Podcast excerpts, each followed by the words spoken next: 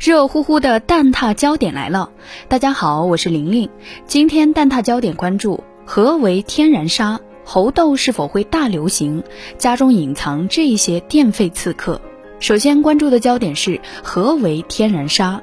商务部新闻发言人今天表示，根据相关法律规定，决定暂停天然沙对台湾地区出口，相关措施从二零二二年八月三号起实施。在此，美国众议院议长佩洛西窜访台湾，公然挑衅一个中国原则的当下，商务部上述措施备受世界关注。根据现有资料显示，天然沙是由自然条件作用，主要是岩石风化而形成的，粒径在五毫米以下的岩石颗粒，包括天然海沙、湖沙、河沙或碎石沙，也就是矿物天然分裂为细小的沙粒。关于天然沙的常见问题等。微信公号“海关发布”曾于二零二零年五月二十四号发文解读：河沙是天然石在自然状态下经水的作用力长期反复冲撞摩擦产生的，成分较为复杂、杂质含量多的非金属矿石，多用于建筑、混凝土、胶凝材料、筑路材料、人造大理石、水泥物理性能检验材料，也就是水泥标准沙等。河沙还可应用于铸造钢结构、架结构、修造桥梁、矿山等领域的轻砂、除锈、强化、成型、消除应力及各种材型的表面清理和涂装等。事实上，这已经不是大陆第一次暂停天然砂对台湾地区出口。根据商务部2007年的文件显示，当时台湾地区天然砂进口量的百分之九十以上来自大陆。二零零五年八月，大陆提出了抑制高污染、高能耗资源型产品出口的宏观调控政策。天然砂属于资源性产品范畴。出于保护资源和环境、实现经济可持续发展的需要，二零零六年十二月，商务部会同海关总署发布第八十七号公告，宣布从二零零七年三月一号起恢复禁止天然砂出口措施。考虑到台湾地区天然砂百分之九十五以上进口量来自大陆的实际情况，为有利于台湾地区经济发展和民生需要，商务部会同相关部门经过认真研究，并和台湾砂石者进行多次讨论，于二零零八年三月七号发布了对台湾地区天然砂出口许可证申领程序及相关事项，宣布从三月十号起正式恢复天然砂对台出口。根据福建媒体《海峡导报》二零零八年三月报道，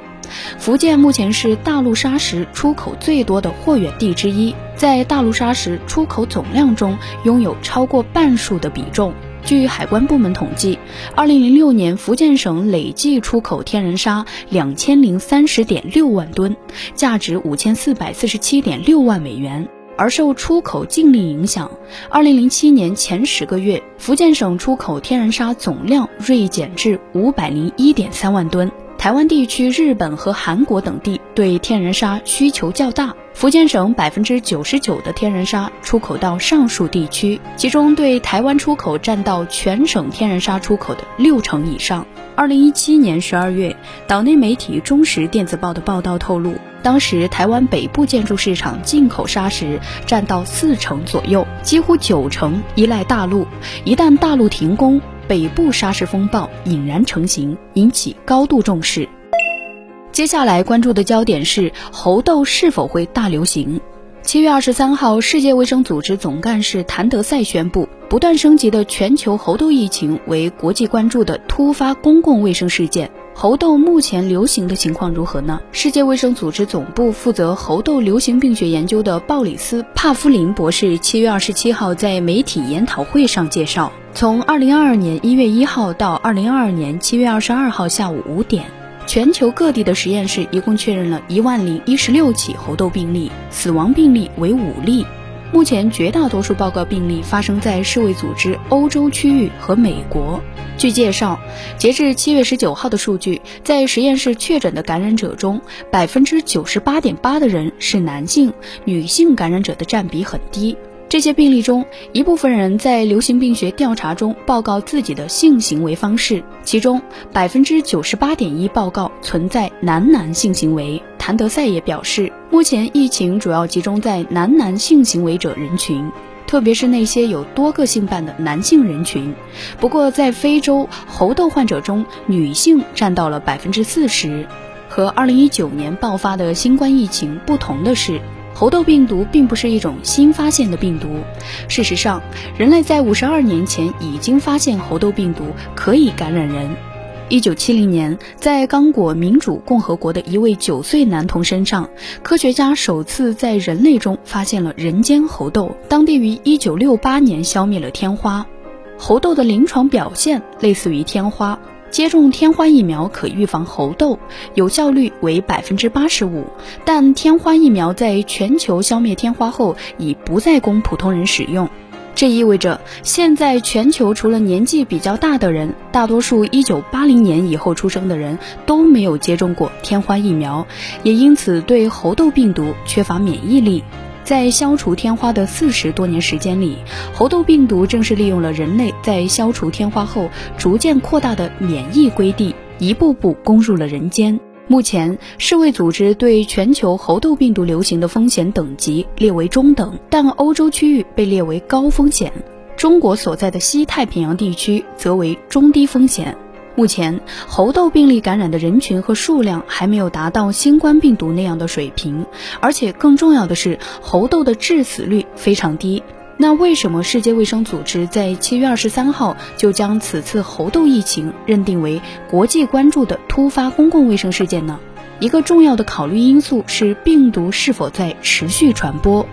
帕夫林解释。虽然目前病例仍主要集中在有男男性行为的人群中，其他人群感染的数量虽然有增加，但仍然很低。但总体感染的数字是在增加的，而且报告病例的国家数量也在增加。世界卫生组织突发事件委员会考虑的另一个问题是，猴痘病毒是否可能从目前男男性行为人群扩散到一般人群中，从而影响到一些脆弱的人。比如老年人、孩子和免疫能力低下的人群，猴痘病毒是否可能会像新冠病毒那样全球大流行呢？之后会发生什么还很难说。帕夫林说：“不过目前我们能看到的是，猴痘的传播范围还没有扩大到一般人群中。”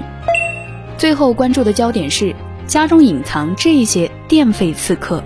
论如何度过炎热的三伏天，开空调必然少不了。空调一直开一直爽，但你家的电费账单还好吗？这两天杭州马女士新鲜出炉的七月电费账单就冲上热搜，一家三口七月电费六百七十一点四元，是六月份的三倍多。很多网友也跟风晒出自己家里的电费账单。夏日消暑离不开用电，你知道那些看起来平平无奇的电器竟是电费刺客吗？千万别小看家里的电器。比如家用烤箱一小时耗电大概是一点六千瓦时，空调一小时耗电大约是一点五千瓦时，空气炸锅大概是一点三千瓦时，面包机大概是零点六千瓦时。这些都是家里比较明显的用电设备。那些不起眼的电费刺客也需要注意。电器待机时虽然看着关掉了，但它们还有一些功能要保持，所以会持续耗电。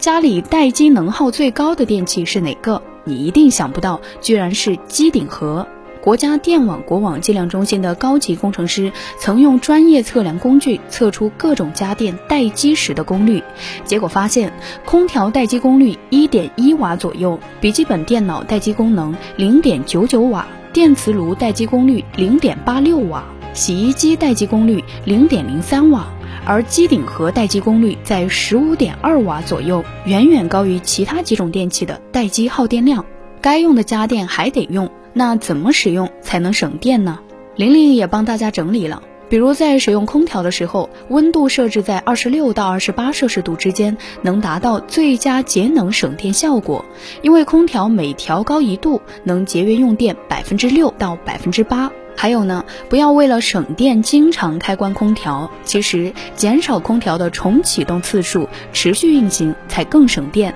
如果长时间不用空调，要及时拔下电源插头。